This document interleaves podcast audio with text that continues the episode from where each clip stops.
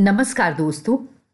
कुरकुरी कहानियाँ का अगला एपिसोड लेकर फिर हाजिर हूँ मैं मनीषा। आज गौरवपंत शिवानी रचित लघु कथा माई का दूसरा भाग आपके लिए लेकर आई हूँ। पिछले भाग में आपने सुना कि कैसे चौदह साल की उम्र में ही रुक्की मौसी विधवा वेश में मायके आ गई। विधुर पिता के कठोर अनुशासन से बंधी रुक्की मौसी पूरे गाँव में बातचीत का विषय बन गई थी। अब आगे। फिर वर्षों का ऐसा अंतराल आया, जिसके गहवर में मौसी का पूरा अतीत बह गया। रुक्की मौसी सोलह ही वर्षों में चारों धाम कराई थी। फिर भी मन नहीं भरा। पूर्ण कुंभकाल पुण्य लूटने, गाँव की भीड़ गई तो वो भी। जिद कर उनके साथ होली, पूरा कल्प करेंगी वो। किंतु उसी वर्ष मेले के जानलेवा भीड़ के रेले में कुमाऊं के कई धर्म भीरु गाँव के गाँव विलीन हो गए और लाख ढूँढने पर भी स्तूपीकृत लाशों के ढेर में मौसी की देह नहीं मिली। मृत्यु जीवन का अपरिहार्य अंग है। फिर थानेदार तो नुची रौंदी पानी में तैरती असंख्य लाखों के पंचनामे का साक्षी रहा था। फिर भी दुखिनी पुत्री की उस अस्वाभाविक अकाल मृत्यु का आघात नहीं सह पाया। एक दिन दिल का ऐसा विकट दौरा पड़ा कि पानी भी नहीं मांगा। फिर तीन वर्ष बाद गाँव के लोगों के लिए मर खप गई रुक्की मौसी सहसा एक दिन स्वयं प्रकट हो गई। पहले लोगों ने नहीं पहचाना। आए दिन बागेश्वर जागेश्वर से आई भैरवियाँ धूनी रमाती रहती। होगी कोई। फिर उनके बागेश्वर वाले विधुर जीजा ने ही उन्हें सबसे पहले पहचान लिया था। पहचानते भी कैसे नहीं? द्वार की दरारों से कभी जिसकी तीखी नाक, अंधमुदे द्वार से ही हाथ बढ़ाकर दिए जा रहे चाय के गिलास पर लगी लंबी उंगलियाँ, कटावदार आँखों में छलक रहे दमित उल्लास की सुस्पष्ट रेखाएँ, सभी कुछ तो उनके मन के कैमरे ने उतार कर अपने लेंस में अमिट बनाकर रख दिया था। एक बार डरते डरते उन्होंने रुक्की मौसी के उग्र तेज़ी पिता से उसे अपना बना लेने का दुस्साहसी प्रस्ताव भी सुनाने की धृष्टता की थी। सुनते हो जमाई थानेदार की मूछे सेही के कांटों से ही सतर हो गई थी। पहाड़ का ब्राह्मण एक ही बार कन्यादान करता है। खबरदार, जो ऐसे पाप की बात कभी जबान पर भी लाए। बेचारे, फिर लुक छिप कर ही अपनी सलोनी साली की छवि निहार कर ही अपनी अतृप्त सुधा का निवारण कर लेती। कभी नदी घाट पर नहाती, कभी छत पर डाल रही रुक्की मौसी का एक एक नैन नक्श उन्हें कंठस्थ हो गया था। किंतु आज तो उनकी वेशभूषा ही निराली थी।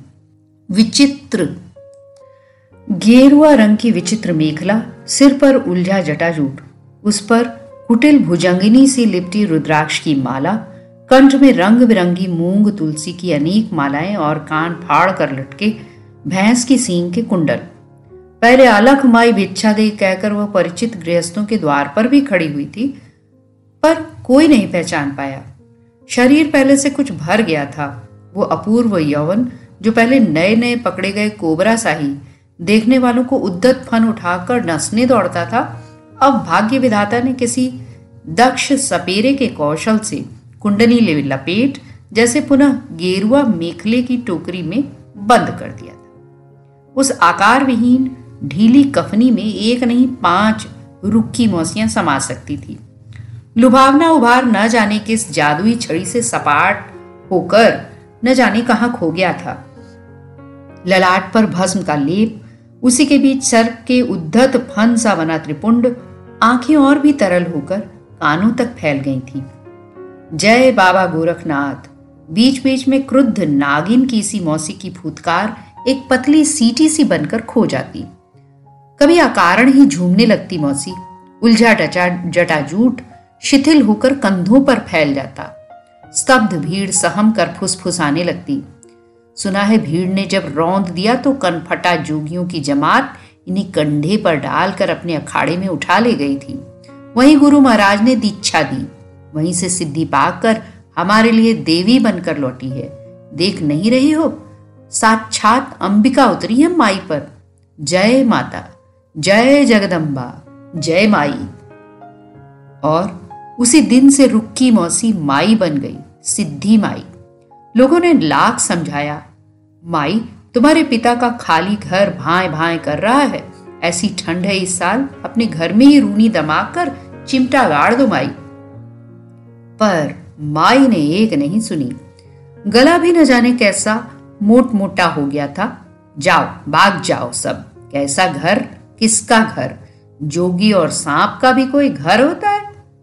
अपने ही घर के पास देवदार के गगन चुंबी वृक्ष के नीचे ही धूनी रमाक कर जम गई थी माई और पूस माघ की बर्फीली हवाओं से निरंतर छह महीने टक्कर लेती रही। अन्न जल कब का त्याग चुकी थी? पहले कभी तुलसी की पत्ती चबा लेती, कभी आड़ू सेब की, फिर वो भी त्याग दिया। अपर्णा बन गई थी माई। किसी का बेटा असाध्य रोग से ग्रस्त हो मौत की घड़ियाँ गिन रहा था। डॉक्टरों ने जवाब दे दिया, वैद्य ने सिर हिला दिया। तो माँ बाप डांडी में लाद कर माई के थान ले आए। जय बाबा गोरखनाथ। और लड़का दूसरे ही दिन कबड्डी खेलने लगा। माई की कृपा एक हुंकारा और रोग दोष दूर। किसी की भैंस खो गई तो माई ने दिन, दिशा, नक्षत्र सब बता दिया। इस दिन इस दिशा में, इस नक्षत्र में भैंस मिल जाएगी। जा भाग। धीरे धीरे माई की ख्याति कई शहरों तक फैल गई। बंबई का कोई सेठ हवाई टिकट लेकर ही आया और माई को सिर आँखों पर बिठा अपने ल्यूकोमा ग्रस्त पौत्र को रोग मुक्ति दिलाने बंबई ले गया। कुवैत के किसी लक्षाधिपति ने तो पूरी दीनार भरी थैली ही चरणों पर उड़ेल दी, पर माई नहीं गई।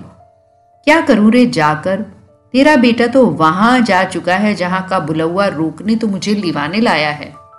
लोगों की आँखें फटी की फटी रह गई। एकदम ठीक कह रही थी माई।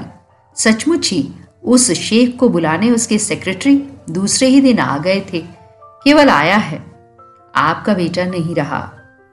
दुर्भाग्य से मैं रुक्की मौसी से तब मिल पाई जब वो स्वयं असाध्य रोग से ग्रसित होकर जीवन की अंतिम घड़ियाँ गिन रही थी। रीनल फेलियर है, कोई उम्मीद नहीं है बचने की। कहते हैं डायलिसिस शायद कुछ दिन बढ़ा दे या फिर किडनी ट्रांसप्लांट किंतु कौन अपना संसारी गुर्दा उस पवित्र देव मंदिर में स्थापित करने का दुस्साहस कर सकता था? मृत्यु और मौसी सांप नेवले से ही जूझ रहे थे, फिर भी उनके भक्त अपनी माई की पराजय स्वीकार करने को तत्पर नहीं थे। जिसने सैकड़ों को जीवन दान दिया, वो क्या चाहने पर अपने को रोग मुक्त कर मौत को अंगूठा नहीं दिखा सकती, अवश्य दिखा सकती है, पर हमारी माई महान है, सिद्ध अवतार, वो इच्छा मृत्यु चाहती है।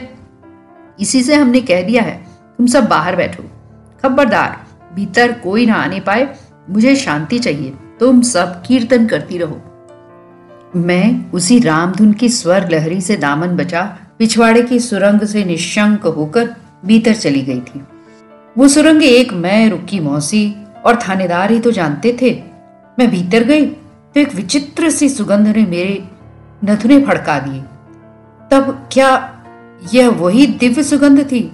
अगरु, केसर, चंदन तुलसी दल की वो सुगंध जो दिव्य विभूतियों के शरीर से स्वतः स्फूर्त वो स्वयं उनके संत होने का प्रमाण दे जाती है। पर कैसी लग रही थी रुक्की मौसी? आँखें बंद थी या खुली? दोनों दुबले सीख से हाथ परस्पर कैंची बने था। छाती पर धरे थे, जटाएँ बिखर कर इधर उधर फैल गई थी। मैं और निकट गई। पहले अपने एकांत उस अप्रत्याशित व्याघात से मौसी की भ्रिकुटी तन गई। उन्होंने भक्त मंडली को स्पष्ट आदेश दिए थे कि कोई भीतर आने न पाए। फिर सहसा मुझे पहचान कर उन कोटर ग्रस्त आँखों का आर्त, विस्मय, उल्लास की रेखाएँ बन उस पीले से चेहरे को उद्भासित कर गया। अरे तू, देख मैं तुझे ही याद कर रही थी। एक काम कर देगी मेरा? देख, जल्दी करना है। मेरे पास समय बहुत कम है, मुझे जानना है। वो बालिका सी अधीर हो उठी थी। ऐसे में कहा जाना है तुम्हें मौसी? अब मैं आ गई हूँ, तुम्हें कहीं नहीं जाने दूँगी। मैं उस झूला बन गई खटिया की पार्टी पर बैठ गई। पगली उस करुण हँसी में जैसे मौसी ने अपने प्राण निकाल कर रख दिए थे। कंठस्वर जैसे मीलों दूर से आ रहा था। जाना तो मुझे है ही, तू जाने पर भी क्या मुझे रोक सकती है? पर यह काम तू ही कर सकती है। बताओ, क्या काम करना है मौसी? ले, उन्होंने सिरहाने से दो रुपए निकालकर मेरे हाथ में रख दिए। कचहरी के पास लोहे के शेर वाली सड़क जानती है ना? और आगे बढ़ना। फिर वह रुक गई जैसे बोल नहीं फूट रहा था। हाँ जानती हूँ। भला उस लोहे के शेर को अल्मोड़ा में तब कौन नहीं जानता था? उस आकारहीन, निर्जीव शेर की ख्याति उसकी किस कलात्मकता के कारण हुई थी, यह मैं आज तक नहीं समझ पाई हूँ। निहायत ही बदसूरत उस शेर का चेहरा बिल्ली सा ही लगता था। शरीर की काली पीली धारियों को अल्मोड़ा की वर्षों की वर्षा के प्रहार ने एकदम रंग विहीन बना दिया था। फिर भी वो अल्मोड़ा के भूगोल का चलता फिरता गाइड स्टोन बना था। वहीं से सीधी चली जाना। गरीबुल्ला की दुकान से थोड़े आगे मुसलमानी बिरयानी गोश्त की दुकान है। वहाँ से मेरे लिए एक प्याला सालन ले आ रही चटपट। मुझे जैसे किसी ने तीखे ऊँचे पहाड़ की अंधी घाटी में धकेल दिया। क्या कहती है मौसी, वो गोश्त खाएँगी? वो जिसने अपना कैशोर यौवन। स्वेच्छा से शुचिता के अभेद्य दुर्ग में बंदी बनाकर अपनी सब इंद्रियाँ विजित कर ली थी, जिसने अन्न, जल, त्याग केवल पत्ते चबाकर ही जेवा को पालतू बिल्ली बना लिया था। पवित्र, बेदाग, सात्विकी, सिद्धि माई, ये कैसा बचकानी, अविवेकी फरमाइश कर रही थी। कहीं दिमाग तो नहीं फिर गया था उनका। जा जा, देर मत कर। फिर वे स्वयं ही कैफियत देने लगी। जीवन भर कभी गोश्त नहीं चखा। सुना है, बहुत बढ़िया स्वाद होता है। बिना तृप्त लालसा लिए ही चली गई तो एक बार फिर इस मनहूस पृथ्वी पर लौटना होगा। जा मेरी बच्ची, ले आ जल्दी। मैं फिर हवाई घोड़े पर बैठी चली जा रही थी। ना जाने कितनी पगडंडियाँ फांदी, जारवन देवी मोतियाधारा चंपानौला फिर वही ऐतिहासिक लोहे के शेर तक पहुँचने लगी। सात सात गजी सीढ़ियाँ कंठ सूख गया, पैर कांपने लगे, पर मैं उस दुकान पर पहुँच ही गई। जब उसी वेग से लौटी तो रामधुन के संवेदी कंठ स्वर को देवदारी बयार और भी तीव्रता से दोहरा रही थी। फिर उसी सुरंग को टटोलती भीतर पहुँची। संध्या निढाल होकर पूरे कमरे में प्रसवा क्लांत जननी सी पसरी पड़ी थी। मौसी का पीला रुग्ण चेहरा भी उस रक्तिम आभा में लाल लग रहा था। ले आई? लेटे लेटे ही मौसी ने दिया थामने दो हाथ आगे बढ़ा दिया। मैंने बोटियों से भरा अंबरी लाल लाल सालन मौसी को थमा दिया। मुझे बिठा दे, और दरवाजे की कुंडी चढ़ा दे, कोई आ ना जाए। वो बुरी तरह हाँफने लगी थी। मैंने कुंडी चढ़ा दी, फिर सहारा देकर मौसी को बिठा दिया। बैठते ही वो मेरे हाथ से मिट्टी का सकोरा छीन, भूखी शेरनी सी उस पर टूट पड़ी। आह आह करती वो ऐसे हड्डियाँ चबाने लगी कि मुझे डर हुआ। कहीं हड्डियों के साथ साथ मिट्टी का सकोरा भी ना चबा डाले। फिर खाली सकोरा मुझे थमा, वो परम तृप्त से उंगलियाँ चाटती, निढाल होकर पसर गई। तू लाख बरस की हो, कलेजे में ठंडक पड़ गई, कभी चखा ही नहीं। सुना भर था, आज जान गई। अब एक काम और कर, सामने पिटारा धरा है उसमें ऊपर ही से मेरी शादी का बनारसी पिछौड़ा रखा है। मुझे उड़ा दे और सुन। जैसे मौसी का दुस्साहसी प्रस्ताव पुराने बलगम सा कंठ में ही अटक गया। क्या मौसी? एक बिंदी भी लगा दी। इंगूर की डिबिया भी उसी पिटारे में है। आईना भी दे देना री। मैं कांपती मौसी के एक एक आदेश का मंत्रपूत माध्यम बनी पालन करती जा रही थी। इस मनहूस गेरुआ कफनी को उतार कर दूर पटक दे पहले। मैंने वही किया, यत्न से मौसी का श्रृंगार किया, कटोरी सा घूंघट भी निकाला, इंगूर की नन्ही बिंदी लगाई, कांपते हाथों से आईना देख वो हँसी। वो हँसी थी या वेग से दबाई गई सिसकी? इतनी बुरी तो नहीं हूँ देखने में। सब इच्छाएँ पूरी हो गई आज। बस एक ही इच्छा रह गई थी। उनके दीर्घ श्वास ने दर्प को मलिन कर दिया। मैं चाहने पर भी नहीं कह पाई, कौन सी इच्छा रह गई मौसी? कह डालू ना। पर मैं भी तो नारी थी। समझ गई मौसी की कौन सी इच्छा प्रेत छाया से उनके साथ ही जाएगी। जाए पढ़ूं पी के अंक, चाहे लगे कलंकरी फिर उसी क्षण वो निर्वाक होकर छत की बल्लियों को देखने लगी। ऊर्ध श्वास सहसा कंठ में घर घर आने लगा। कैसी स्थिर दृष्टि से देख रही थी छत को। मौसी मौसी, मैंने उनके कानों से सिर सटा लिया। मौसी उसी पथराई दृष्टि से छत ही को देख रही थी। किसे देख रही थी ऐसी? क्या वैतरणी के उस पार से नरमांस भक्षी गिद्ध चीलों की गोलाकार मंडराती पंक्ति को ही देख लिया था मौसी ने? या शोणित के तरंगों से तरंगमान स्वयं वैतरणी ही उन्हें उद्वेलित हो लीलने बढ़ी आ रही थी? या यमदूतों के पीछे पीछे आ रहे कद्दावर, मांस, भक्षी, कुत्तों की लपलपाती जीभ ही मौसी के मर्मांतक पुतलियों को ऐसी विस्फरित कर रही थी। मौसी निश्चेष्ट पड़ी थी। न सांस का उतार चढ़ाव, न कंठ की घरघराहट। मैं समझ गई। फिर मैंने यत्न से उनकी क्रमशः लकड़ी बनती जा रही देह से श्रृंगार उतारा। एक बार फिर वही गेरुआ मेखला पहना, रुद्राक्ष की मालाओं का भ्रामक जाल उस निष्प्राण छाती पर फैला दिया। अपने ही आंचल से बिंदी का चिन्ह मिटाया।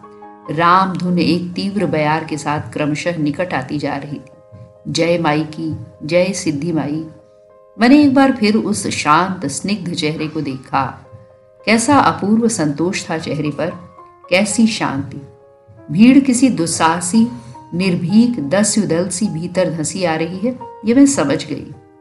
फिर मैं जैसे चुपचाप उस सुरंग से भीतर आई थी, वैसे ही चुपचाप बाहर निकल गई।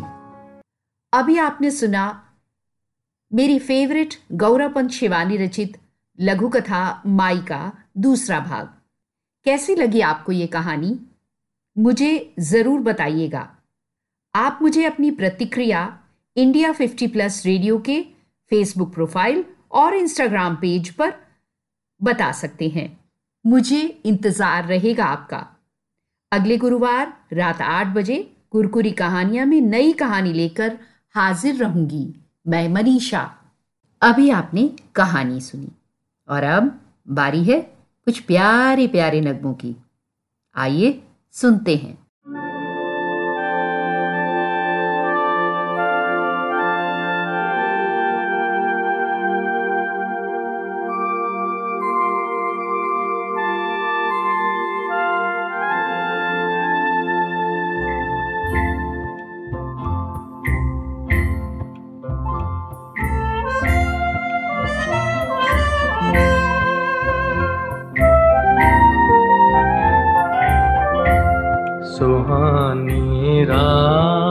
ढल चुकी।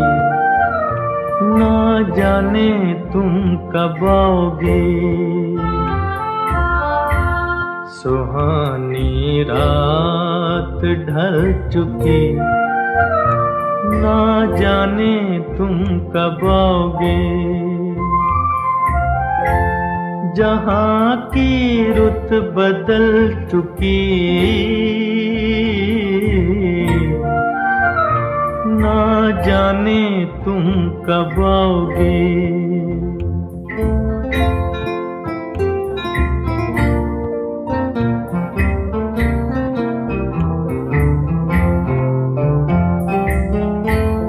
नजारे अपनी मस्तियाँ दिखा दिखा के सो गए। सितारे लुटा लुटा के सो गए। हर एक शम जल चुकी। ना जाने तुम कब आओगे, सुहानी रात ढल चुकी। ना जाने तुम कब आओगे?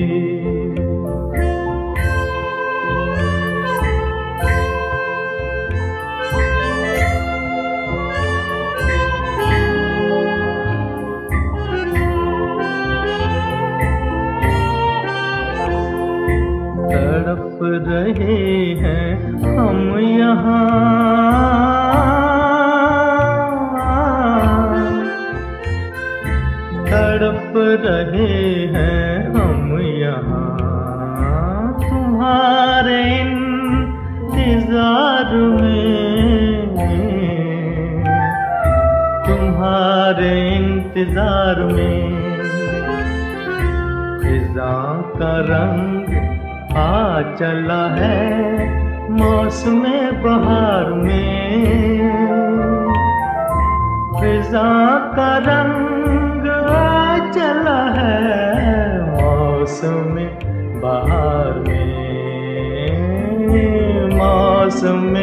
बहार में। हवा भी रुख बदल चुकी। ना जाने तुम कब आओगे, सुहानी रात ढल चुकी। ना जाने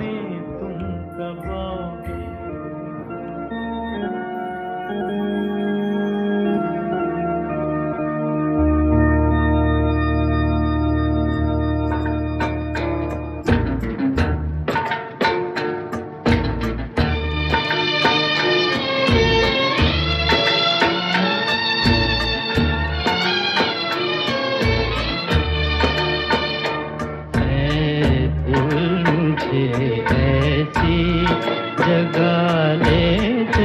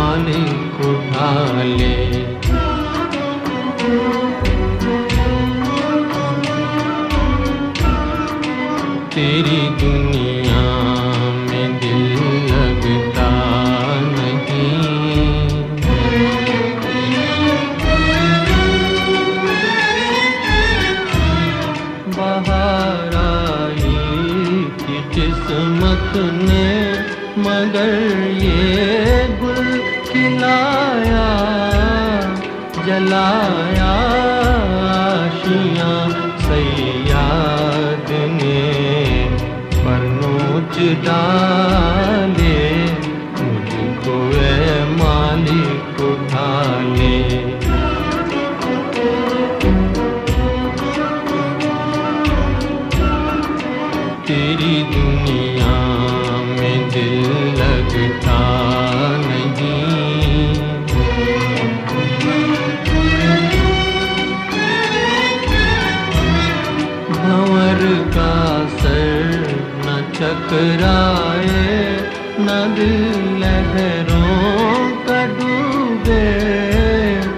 कश्ती आप कर